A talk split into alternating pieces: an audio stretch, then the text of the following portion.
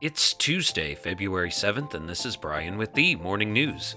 Give us five minutes and we'll give you the headlines you need to know to be in the know. Crews released toxic chemicals into the air from five derailed tanker cars that were in danger of exploding Monday and began burning it after warning residents near the Ohio Pennsylvania state line to leave immediately or face the possibility of death. Flames and black smoke billowed high into the sky from the derailment site late in the afternoon, about an hour after authorities said the controlled release would begin.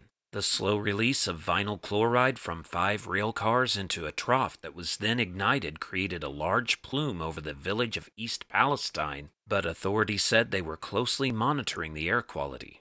Thus far, no concerning readings have been detected, Pennsylvania Governor Josh Shapiro said at a brief news conference about three hours after the venting and burning procedure began. Ohio Governor Mike DeWine ordered evacuations in the area of the derailment that had been smoldering since Friday night.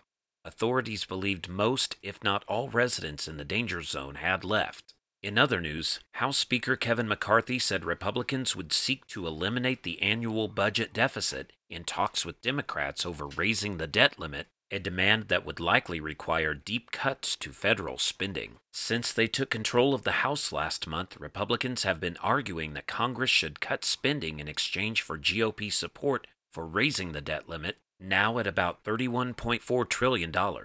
On Monday, Mr. McCarthy laid out the size of the cuts Republicans are seeking.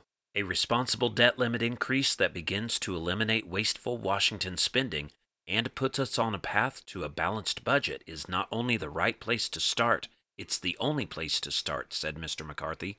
The annual gap between federal spending and federal revenue was around $1.4 trillion last fiscal year.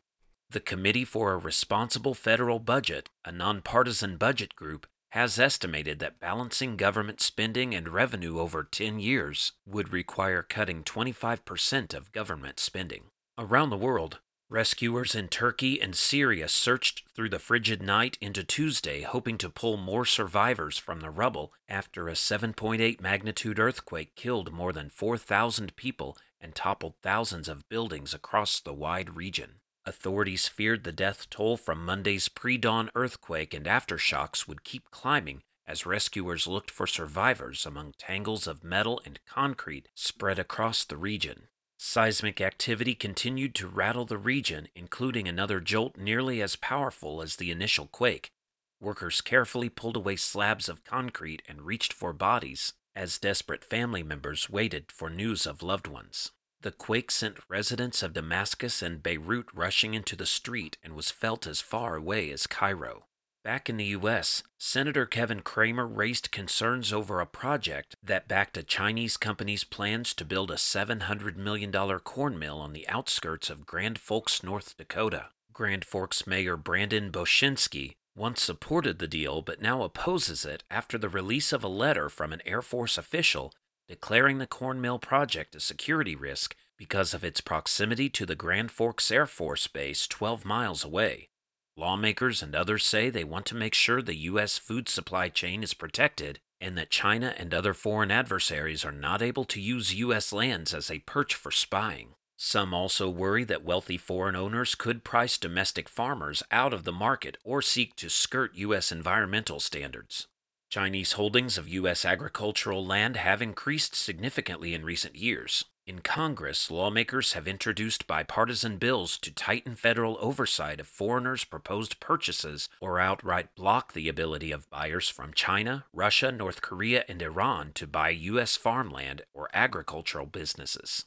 And a majority of Democrats now think one term is plenty for President Joe Biden, despite his insistence that he plans to seek re election in 2024. A new poll shows just 37% of Democrats say they want him to seek a second term, down from 52% in the weeks before last year's midterm elections. While Biden has trumpeted his legislative victories and ability to govern, the poll suggests relatively few U.S. adults give him high marks on either.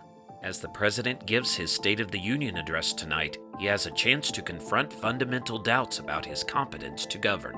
Now you know, and you're ready to go with the morning news. Share this with a friend and subscribe to us wherever you listen to your favorite podcast.